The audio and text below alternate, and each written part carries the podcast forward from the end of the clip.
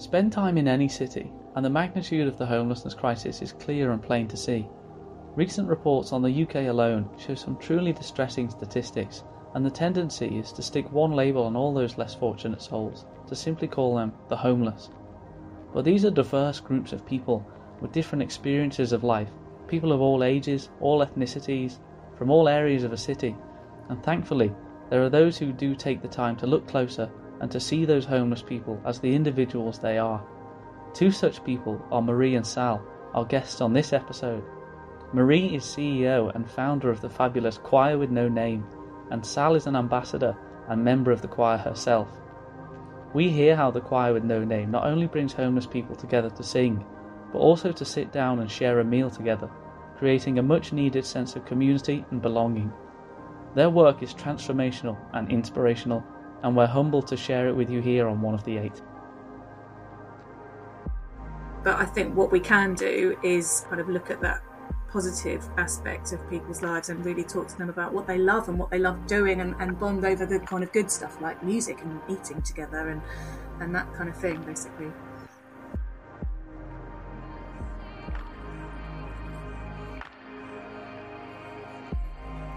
I'm Jake Worley, and this is One of the Eight bringing you the real life stories of real world people, the things they have achieved, and the things that have inspired them.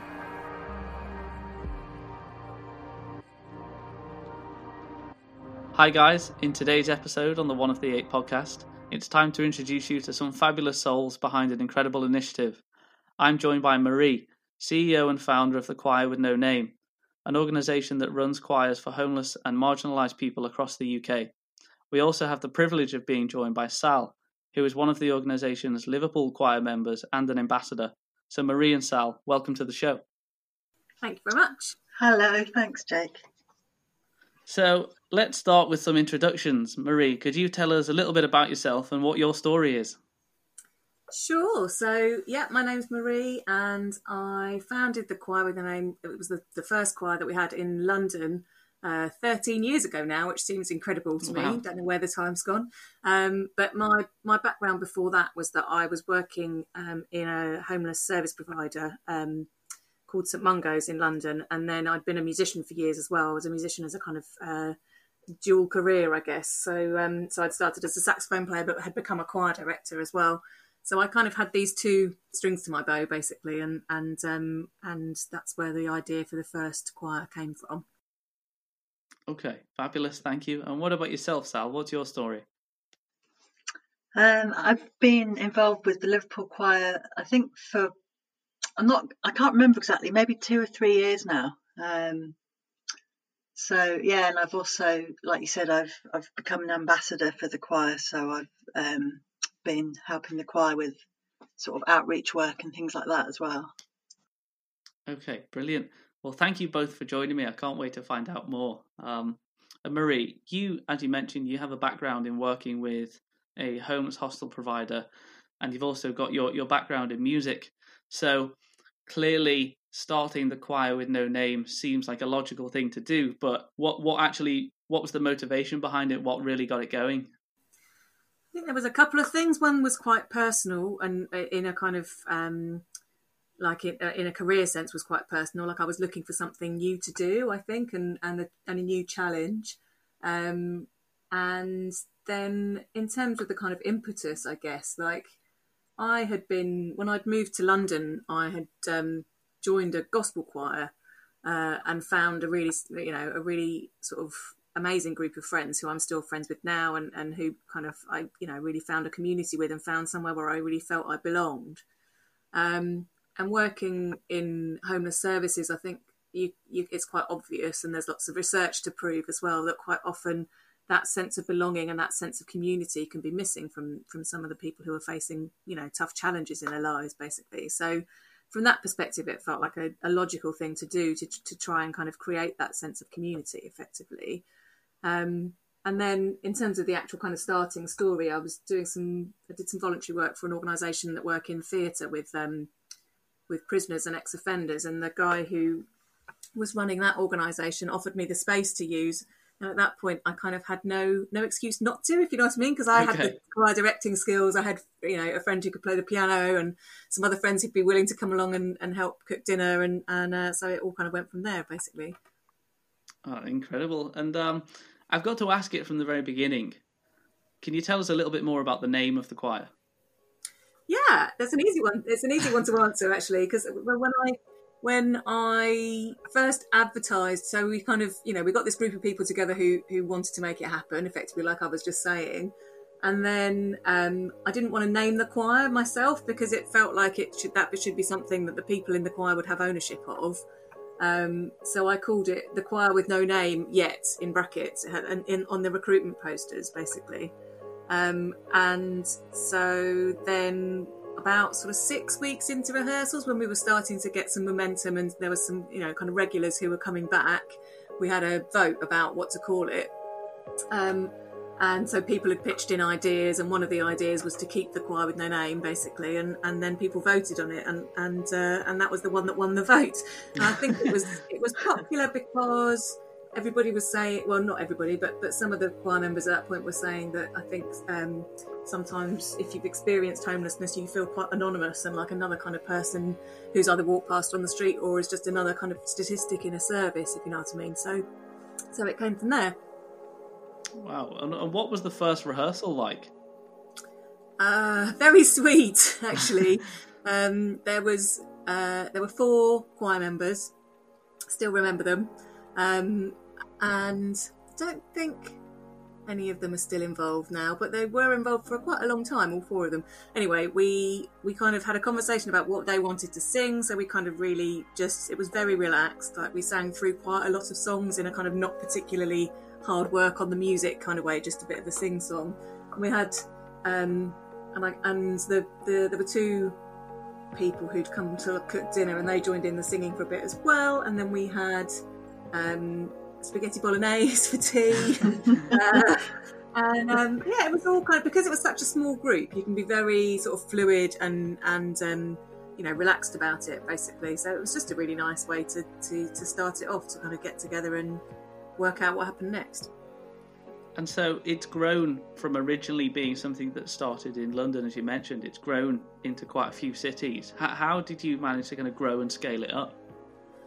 That's an interesting question at the moment, actually, because we're we're just approaching a, well, we're, we're sort of on the cusp, I think, of the second stage of growth, which I can talk about in a second. But but the first growth, I came, I guess, came in 2011, which is when we started up in Birmingham. And at that point, it like so from 2008 to 2011, it was a kind of it was a sort of voluntary project for me, and um, and I guess it, when it was it was great, but it was quite grassroots and not that kind of um, formal, I guess. And then at the point when we realised that it was going so well that we should probably open the opportunity up to more people um, in in more places, that was when we started up in Birmingham. And Birmingham was an obvious choice, I think, partly because it was the second biggest city, part, uh, partly because there was, you know, there is um, a kind of significant homelessness population, basically, and partly because I had a really good friend who lived there who I could go and stay with, so it didn't cost right. me anything to, in hotels. It was still very kind of grassroots uh, um, point. So, um, so anyway, yeah, that was it basically. Like we kind of made sure that we uh, went I went through some learning to work out what it was about the original choir that was successful, like why it did feel like a really lovely community, and and what how we would replicate that without it all being centered around me. I think because that was the you know that that was um, because at that, at that point there was only me, sort of you know, um, and and our um, and a group of volunteers running the one in London. So so yeah, I mean, I had a really amazing chair of trustees from 2011 to 2018, um, who was a really experienced charity chief exec, and she has taught me so much about scale and about you know like making sure that you you're replicating something that's not all based on you know the strengths of one person effectively, but that can be really um, you know that you're delving down into exactly what it is that creates that sense of community so you can make sure that you get that elsewhere and that sort of right. thing so so uh, yeah she was incredibly helpful and another city that it's grown close to is one that's close to my heart is liverpool and i think that would be a nice time to bring you in sal could you tell us a little bit about how your journey with choir with no name started Yeah, I heard about the choir. Um, I think I heard about it first of all. I, I was um, I was at a, a festival, a mental health festival, and I saw Mersey Wiley perform, and she's our musical director. Okay. Um, and I really enjoyed her performance, and I got chatting to her afterwards, and I was asking her a bit about the choir and you know what was the, it, you know how how I might be able to join, and so it was it was through meeting Mersey really, and but I had already heard about the choir. I can't remember how I heard about it, but um, so yeah, I just went along and gave it a go, and and I've just loved it ever since really. And what what's your role as an ambassador? Um, I've I've done various things. Um, I've, I've been involved in um, well things like this kind of media stuff, you know, radio and um, been on the news, on the TV, and done an interview on the radio, um, and also been involved in some sort of workshops with different um, like community organisations. So we've gone out and we've sort of done singing workshops and partly to just you know to as a kind of a well-being event but also you know to let other people know about the choir who might want to join. Um, i'm just trying to think what else i've done. Um, it, it sounds like a fantastic set of things you've done already. yeah it's been really good being an ambassador. It's it's been nice to to sort of get more involved and um, yeah just to have the opportunity to do different things through the choir really And it, do you feel a lot of that sense of community that Marie was mentioning?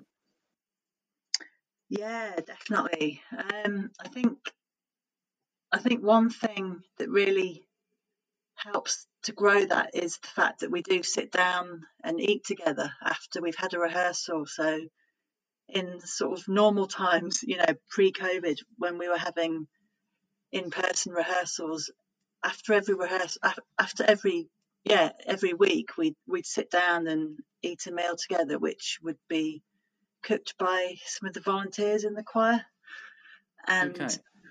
I just think, you know, sharing food and spending that time together is really is a really amazing way to get to know people and to to develop community and friendship and and it does feel like a family to me, really, the choir.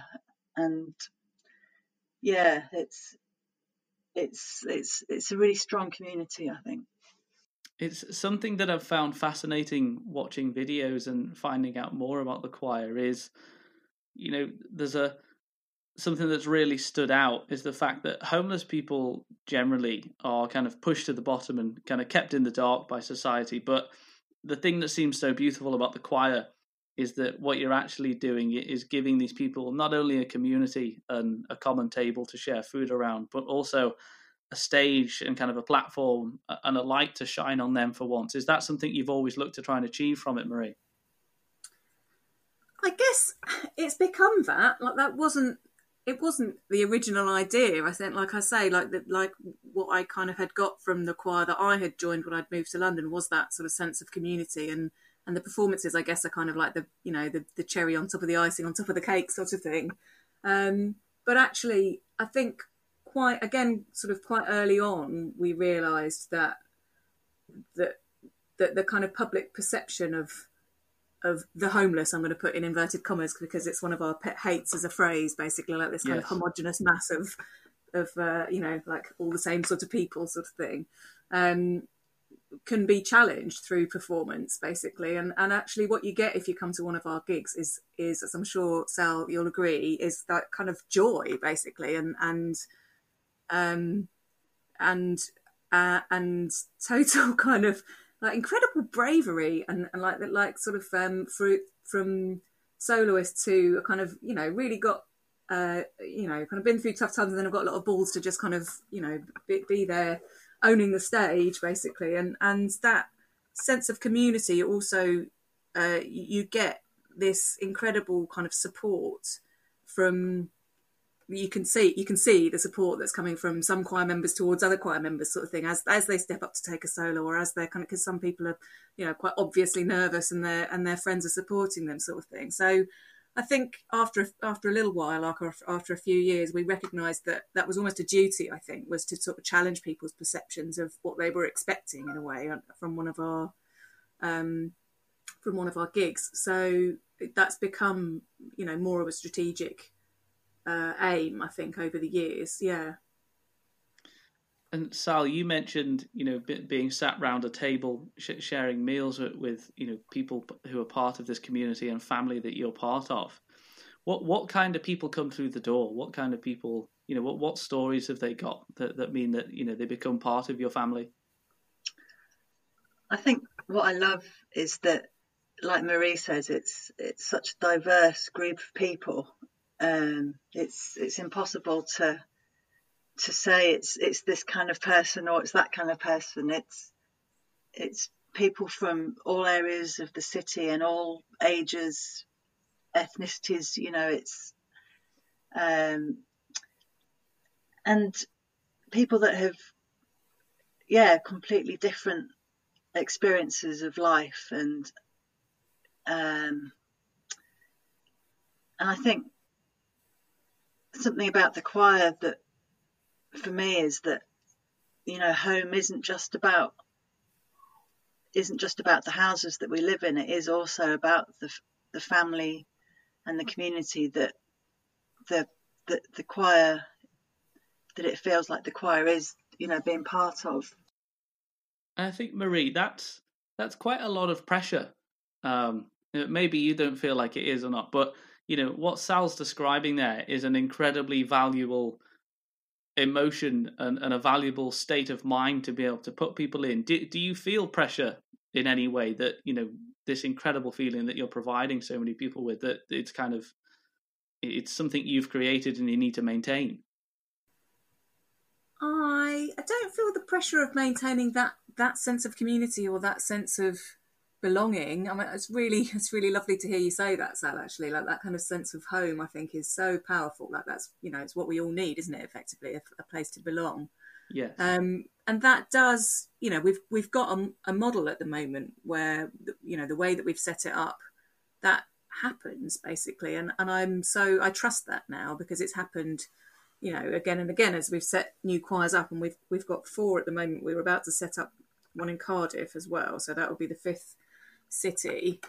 Um, and as I say, the way that we run things at the moment, it's all down to getting the right people in place in the first place to kind of get it off the ground, I guess. So, so we we recruit our choir directors and our choir managers as sort of two two members of staff around each uh, each choir, and those people need to be.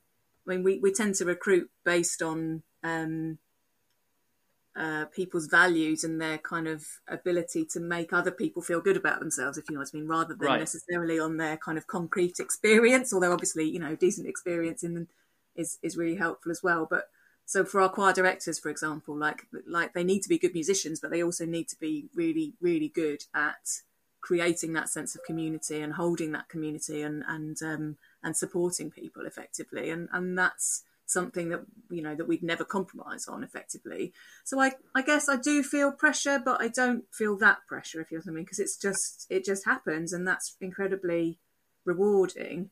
We're, we're approaching, we're, we're going to be launching a new strategy soon, and, and under that, we're trying out new ways of working to see if we can um, create a model that's a bit more cost effective, if, like basically, and, and we're going to be trialing that out in a, in another couple of places, and that that will be really interesting because I think, as I say, like the model that we've got, we know it works. We know we, we know that the most important thing, which is that sense of community, comes out of that model effectively and out of getting the right people in in post. Um, so yeah, as we kind of develop new ways of working, I think that will be really interesting, and I'll definitely feel some some pressure of of that basically because if we were to get that right, then then hopefully we can look at scaling up more quickly, basically, and, and seeing choir with no names pop up all over the place, which would be amazing. That, that um, would be awesome. Yeah, yeah, it really would.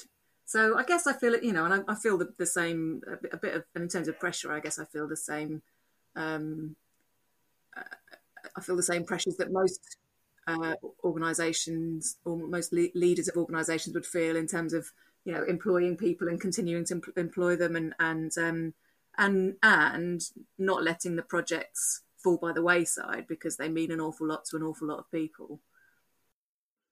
I think something something else about the choir that um, is really good is although you know there's a there's a choir manager and a choir director in each choir there's also a really strong team of volunteers who really support support the director and the manager and support the members as well. And also there's the ambassadors and there's also a couple of choir reps within each choir. So i think right. some of the responsibility is sort of shared out a bit and there is a bit of a sense of ownership because of that which i think is a really good model. And you've be, clearly got a fabulous team of people. Yeah definitely. And i think sort of moving forward getting members more involved as well is going to be uh, you know it's going to just it's going to strengthen that even more really so how many members are involved with the choir how many people do you get to come to each rehearsal but pre-COVID?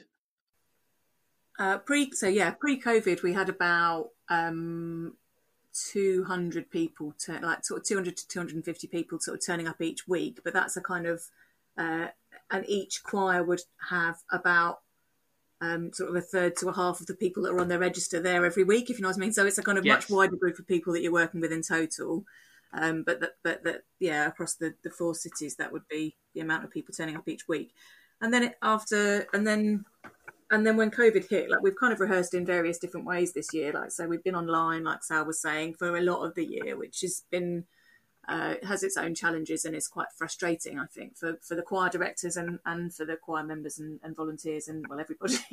Yes. um, but uh, but we've also you know while we were able to we were rehearsing outdoors together and, and we we met up in groups of six for a while and you know we basically as soon as the guidelines changed we've changed with them and just done what done right. whatever we could but I think we've probably engaged with I don't know like in like in in terms of actually seeing them regularly probably about 40 to 50 percent of the people that we would have in person basically which is not actually that bad when when um you know when you when you, when you bear in mind that some that a lot of the people that we would have seen at rehearsals don't have online access basically. And and uh, so that's another thing we did this year was was launch this digital inclusion um, project to try and improve our choir members um, you know um, uh, access to the internet basically so that we could see more of them uh, as, yes. a, as a primary objective but so that they could also see more of their friends and family and access all the things that, that a lot of us take for granted. And I guess Sal, as somebody who you know you stress the value and the beauty that comes from the family connection that you get from the choir during a time of such heightened isolation that we've all been through. I guess that that's kind of shown even more the value, hasn't it, to to someone like yourself that the choir provides that sense of family and connection and community when everybody is kind of feeling so isolated. Well, definitely. I think I think we've actually kind of grown stronger over the last year and got to know each other better in a lot of ways and have really yeah developed our friendships and our just yeah just become like a, a, a stronger group really even though it's been so challenging and and like Marie says there are there are people who are finding it hard to be included because of the digital issues. But I think in other ways, yeah, we've we've grown closer and got to know each other in in you know because we've sort of needed to rely on each other in different ways, I guess. And it's it's we've got to know each other in different ways. So I think there's been positives as well as the challenges yeah, sure. over the last year and obviously, hopefully, once we get back to a position where we can fill rooms full of amazing singers, um, you know, you'd hope that the tables will be full again of meals being shared. Um, it's quite a lot of people to be providing food for. How does that work? Do you have restaurants that work with you guys, or how does that work?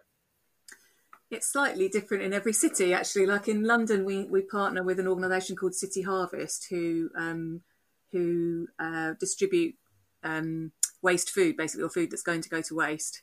and um, I think that has its challenges because sometimes you don't know what's going to turn up, basically. But uh, Right. but um, uh, but the London team have, have worked with them really really brilliantly. But it tends to it, it is just down to our amazing volunteers, like Sal was saying, basically who who who kind of have a rota, decide who's going to cook that week, basically, and and then somebody cooks, and a couple of people help them in the kitchen, and and uh, I mean, yeah, in London we're feeding you know upwards of seventy people in in um, in in one space, basically, which is and all completely you know untrained. untrained people in Birmingham, we're lucky enough to have uh, one of our volunteers is a chef, and she quite regularly does the uh, the chefing slots, basically. Um, but yeah, we're not, we're uh, but we don't have that everywhere, so it's just down to brilliant people being kind of really can do and and uh, you know getting on with it, basically. Yeah, I, I'd love to come and you know take part in some of this and, and see it live, but there's definitely for the benefit of your members, I'm not sure they'd want my cooking. and the first first time, Jake, just come and eat with us, and then the next time, the next time, can, uh, Yeah, the food would not be the way you'd build up trust with me, that's for sure. so, um, I mean, it's it's fabulous seeing the journey of where you know choir with no name has grown from to where it is now. And Marie, if you if you could, uh, and Sal too, but I guess Marie can go even further back here. Could you talk us through some of the highlights that you've had from the choir so far? Because it's been on you know a hell of a journey that's seen it featured on you know some some of the biggest media outlets in the world.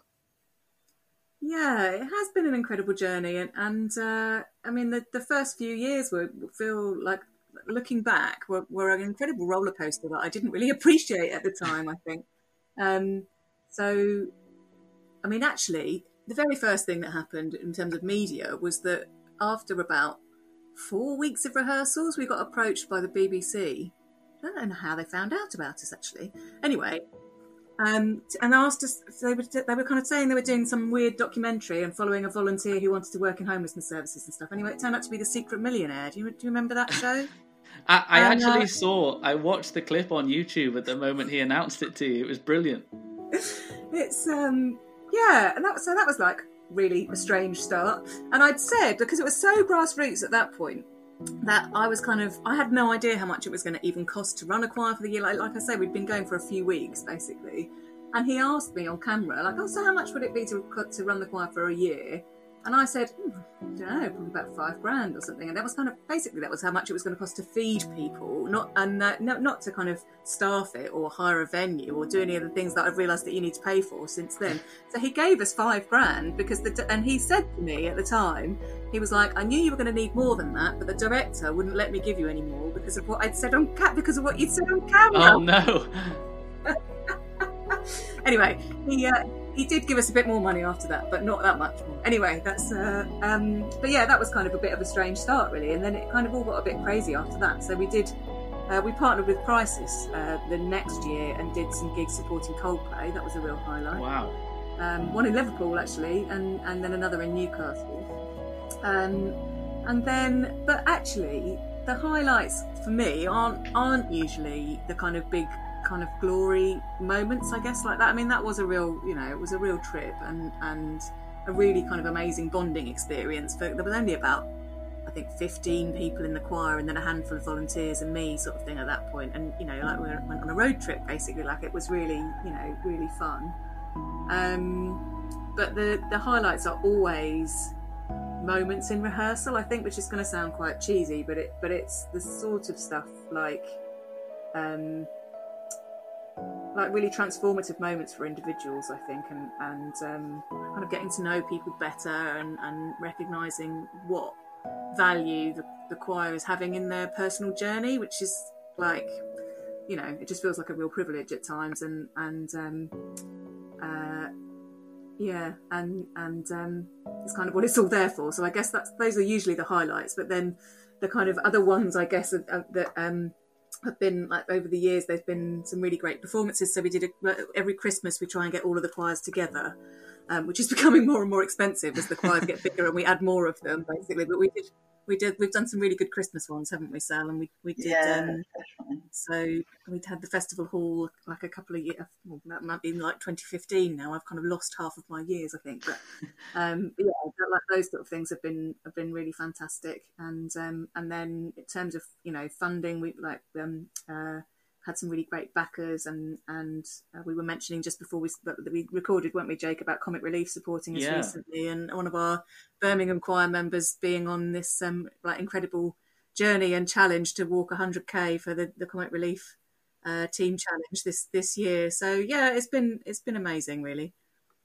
Well, thank you for sharing that. There's a, like you say, they're really beautiful moments, and I think it's it's a perfect example of, of the family feel that you create. That you know your special moments are the conversations and the transformations that you see. It it's not necessarily always the, the big moments on TV. Um, yeah. And what about yourself, Sal? What what's been have you have you got a moment above all? Oh, there's so many really, um, and sometimes it is some of the what could look like smaller moments of of just yeah being in rehearsal with people and um, having a go at a solo, which you know might be might feel terrifying, but even just in a rehearsal, just you know singing on your own and having the courage to do it and feeling supported to do that is amazing and and then I guess some of the bigger moments are, yeah, the Christmas gigs have been just been fantastic. Just to be with all the choirs together, it's it's just amazing. And something else which I really loved being involved with, I don't know if you know that we recorded a single. Yes, I do. I, I listened to it. Oh, I've forgotten about that. Well done, Sam. you beat me to it. I was coming up to that.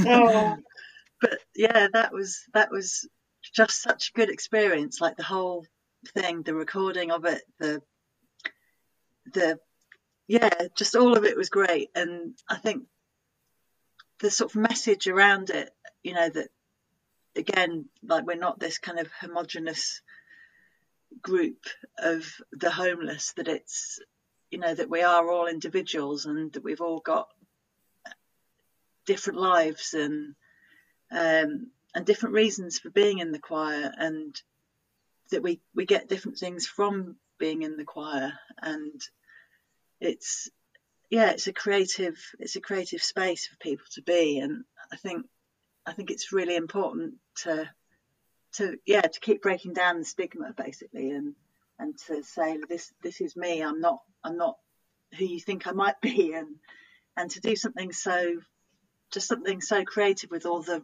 the rest of the the choirs together was was just amazing. It was really beautiful.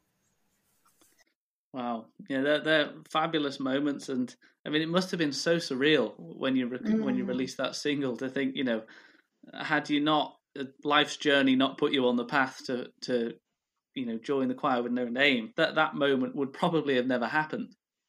Mm, no, no, I, would never imagined being in a recording studio and releasing a single. Definitely.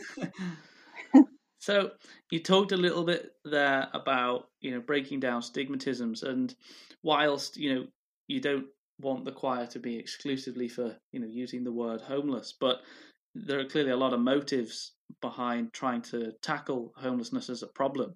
Um, and I saw on your website there's a, a, really nice line that says homelessness is a systematic problem, not a personal affliction.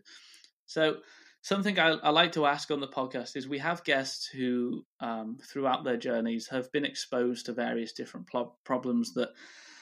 You know, th- there's always, thankfully, there's there's guests like yourself that are always looking to tackle those problems. Um, so I'd like to ask this question to you both. I guess I'll, I'll start with you, Marie. Um, what do you think's got to change, or what's got to happen to try and improve the homelessness issue? That's a big question. Yes, and and uh, and I'm not an expert in this. Before you know that the um, I think I've, I've, I've worked sort of in and around the homelessness sector for, for a long time, but I'm not a you know I'm not a policy expert at this point at all. Um, but I think you know the the kind of um, one of the things that's that's very widely understood to be part of the problem is the lack of affordable housing, basically, and and because there's nowhere for people to go or to move on from once they're in the kind of hostel system, there's no you know there's no social housing effectively for people to move on into. The whole the whole system is stuck basically. So uh, so there's very little space or capacity within it. Um, I think that that uh, we, have recently become an uh, um, involved with a a group of or a kind of alliance of organisations called the New System Alliance, and um, that alliance is about recognizing that the system itself is broken effectively. And, and it's broken because you know there aren't enough affordable houses but it's also broken because of the way that homelessness services are commissioned. So um, so and and they have sort of specific problems with the fact that people are labeled so clearly as soon as they enter the system so if you're somebody who is homeless or if you're somebody who is experiencing mental health challenges or, or, kind of whatever it is, then you need to fit a certain box to access a certain service, basically. And, and as soon as you are kind of put in that box, it's actually quite difficult to climb out of it, I think. And, and therefore, you're uh, and I'm I'm sort of you know I'm I'm sort of generalising, but I think for a lot of people, their personal narrative becomes about that box that they've been put in. So because you have to go to so many different services and explain your situation, your story becomes, you know, I am homeless, I, I have a mental health problem, or I'm I'm I have an addiction, or you know whatever it is. And and the New System Alliance and we are very much about talking to people instead about their their aspirations and what they want out of life and their joy and their uh, you know and, and relationships and you know all of that sort of stuff basically which the rest of you know the rest of society takes for granted. Like it's um you know that that's kind of you know when you're at school and you're asked what you want to do with your life it's it's uh it's all much all very focused on the future if you know what i mean. So yes. so that's part of the that's part of the problem as well. Um and i think the more that we as an organization can kind of really sort of focus on on people's aspirations and strengths and and Sal mentioned there that our, our kind of new strategy is sort of looking to involve our choir members much more in running our services, basically, and in, and in um, kind of supporting them to have the skills to to run the choir the way that they want to run it, basically. And in that way, we're hoping that we can, um, uh, you know, like work with people on those aspirations and, and potentially get them some really good experience that they can use in the rest of their lives. Um, so yeah, I don't. We certainly don't have a the answers to what the problem is really, yes. or, or b the the the um, the the wherewithal to solve all of it. But I think what we can do is is as I say, kind of look at that positive aspect of people's lives and really talk to them about what they love and what they love doing and, and bond over the kind of good stuff like music and eating together and and that kind of thing basically yeah like you say it's a very tough question but I mean, everything you said makes perfect sense, and it's achievable things that you mentioned. Um, what yeah. about yourself, Sal? What are your thoughts? yeah, I don't, I don't really know if I've got much to add, to be honest, or or how to answer that right now. But I think, I think there's there's something about um, I don't know. I guess it can. It, it, it does link with what you were saying, Marie, about somebody might be seen as either, you know, it. I sometimes feel like there's not a very holistic or kind of, I don't know, intersectional um, way of kind of supporting people. Like Absolutely. it's either, it's it's either you know you're yeah you've got an addiction or you've you've got this or you've got that, but actually it's all it's all connected, isn't it? it is, yeah. That's, and that's one of the things that the New System Alliance talk about is the fact that you know a person is one person and their their problems aren't divided in a kind of really neat way, but because of the way that services are commissioned, like so if, so because because a service will be commissioned as either an addiction service or a mental health service or, or kind of whatever it is, basically, like that person ends up having to tell that same story to loads of different services who aren't talking to each other, and it's just so yeah. I think. And I yeah, think no, that's interesting and that kind of happens in so many aspects of our society, like within sort of healthcare as well. You know, like I've I've got a chronic pain issue and I've had mental health issues, and both of those things have massively impacted upon each other. And mm-hmm. I and I, I can't really separate out kind of mental health and physical health anymore. I, I think it's all just health. Yeah. And yeah. we've got to stop, you know, kind of, yeah, dividing it all up and thinking that, you know, one person can sort of sort something out. You know, it it all needs to be looked at together. I think. And yeah, absolutely. Yeah, no, it's a really, really interesting thoughts that you both have. Um, thank you for sharing those. Um, I'll, before I get on to my last question, there was one other thing that's a little lighter than trying to understand societal changes. Um, mm-hmm. What do I do if I'm not a very good singer? Can I still join?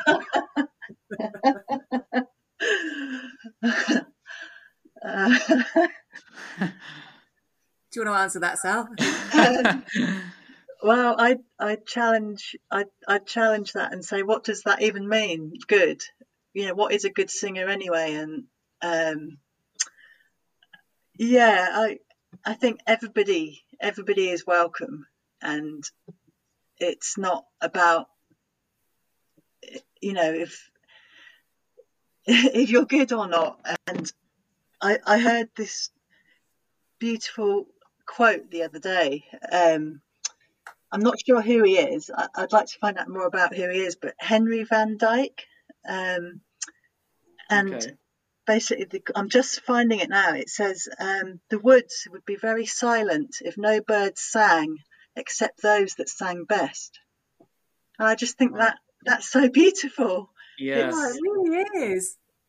And it's so true, isn't it? You know, if if we just if we only allowed people who think that they're the best to make the noise, then it would just be really boring and and and silent and so it's yeah a really beautiful quote and actually it's so kind of it's so good because all of us i think have got a little bit of uh, like for some reason we seem to be trained to only pipe up if you're really sure of something or if you know or if you really and there's a you know um but yeah it's, and that's a really good really good question as well, Sal, to say, well, what is what is a good singer? Like, what does that mean exactly? Because I think, like, and, and I think you get this from our gigs as well. Like, like somebody might not have a voice that the the kind of trained singing world would recognise as you know perfect, basically, but right. they but everybody's voice has got so much of their individual personality in it effectively that that's what you get from from the performances is that kind of sense of who that person is and what they you know and, and and what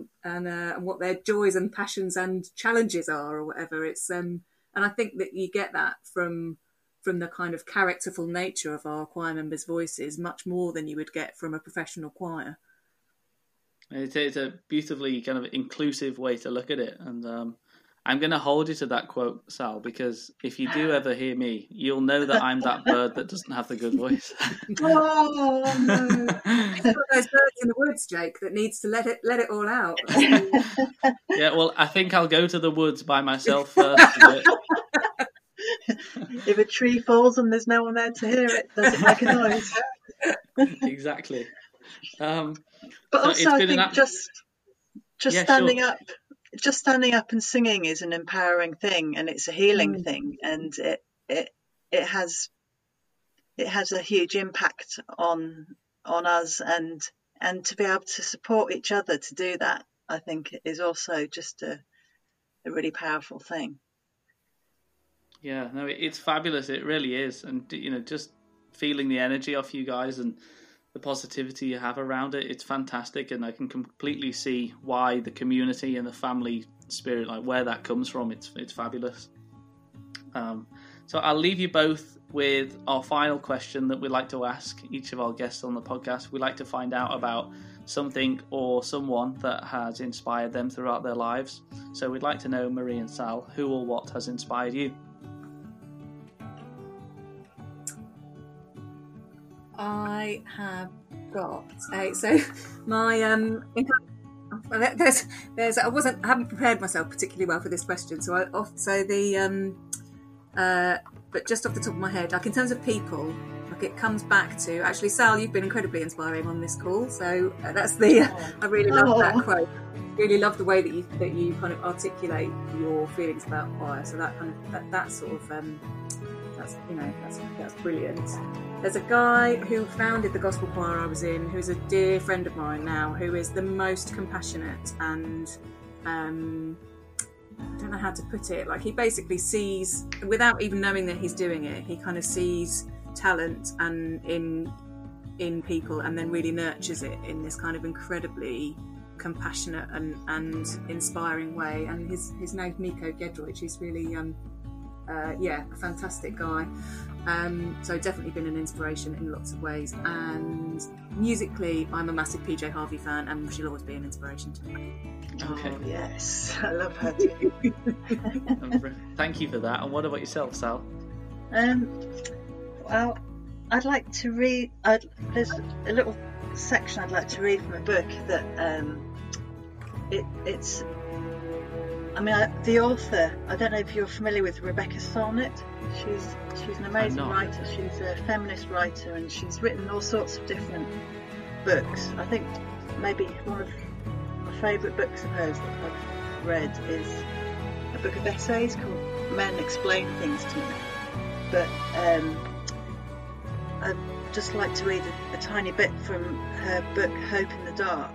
Uh, it's kind of about, well, it's about keeping hope and um, and being able to make change in the world. And I, I, I personally sometimes just feel overwhelmed with like all the all the darkness in the world and you know of climate change and racism and all that you know everything that is going on can be just so overwhelming and disempowering and and it really helps me to just to try and remember that like even the tiny tiny things we do or or things that might feel tiny to us are still really important and um, and they and they can still make a difference even if we don't even if we don't know what difference they can make or we don't ever see any change from from the actions we take we, they could still be making that change. So I'll stop rambling and I'll read I'll no read it's, it's fabulous. bit. keep going. Um, hang on I'll just find my glasses. Here we go. So she writes I once read an anecdote by someone in Women's Strike for Peace, who was the first great anti-nuclear movement in the in the United States. The woman from WSP told of how foolish and futile she felt standing in the rain one morning protesting at the Kennedy White House. Years later, she heard Dr. Benjamin Spock, who had become one of the most high profile activists on the issue, say that the turning point for him was spotting a small group of women standing in the rain protesting at the White House. If they were so passionately committed, he thought, he should give the issue more consideration himself. So I don't know, I just think that little bit just sort of sums up that we never know, you know, what what we do, where it might lead or who else it could inspire or or just you know, even like that butterfly effect or anything like that. I just think it's really important to feel even little tiny things can make a difference, even when we're not sure if they can or not. Yeah, no, so thank you for sharing that. That's a that's a beautiful quote, and I think it comes at a very a very important time when there are issues that mm. feel like you say it's almost overwhelming. They come left, right, and centre in every direction, and it kind of like, well, I don't know where to where to put my efforts or who to be or what's the best mm, way. And yeah. I think as you guys are both clearly doing so well, if you can get together a community and you know one voice and make as many overwhelmed people feel like they're sharing feeling overwhelmed, which you guys are clearly doing, then that that's at least the first step in the right direction. Hmm. Yeah, like you say, there's always like there's always more you can do, isn't there? So I think sometimes we need to take stock and remind ourselves of the things that we have done that that, um, mm. you know, that are a help to people, and, and, you know, give ourselves a well-deserved pat on the back sometimes, which we're not we're not very good at as a as a species mm. sometimes. Well, our hope is to take this podcast as a massive pat on the back to you guys, just to highlight the incredible work that you're doing, and to say thank you so much for sharing your story with us. Oh, thanks so much for having us, Jake. I've really enjoyed the conversation. Yeah, thank you. It's been really good. There are almost 8 billion people on our planet, and Marie and Sal are both one of the 8. You can discover more about the outstanding work that founder Marie and Ambassador Sal are doing with the choir with no name online at oneofthe8.com.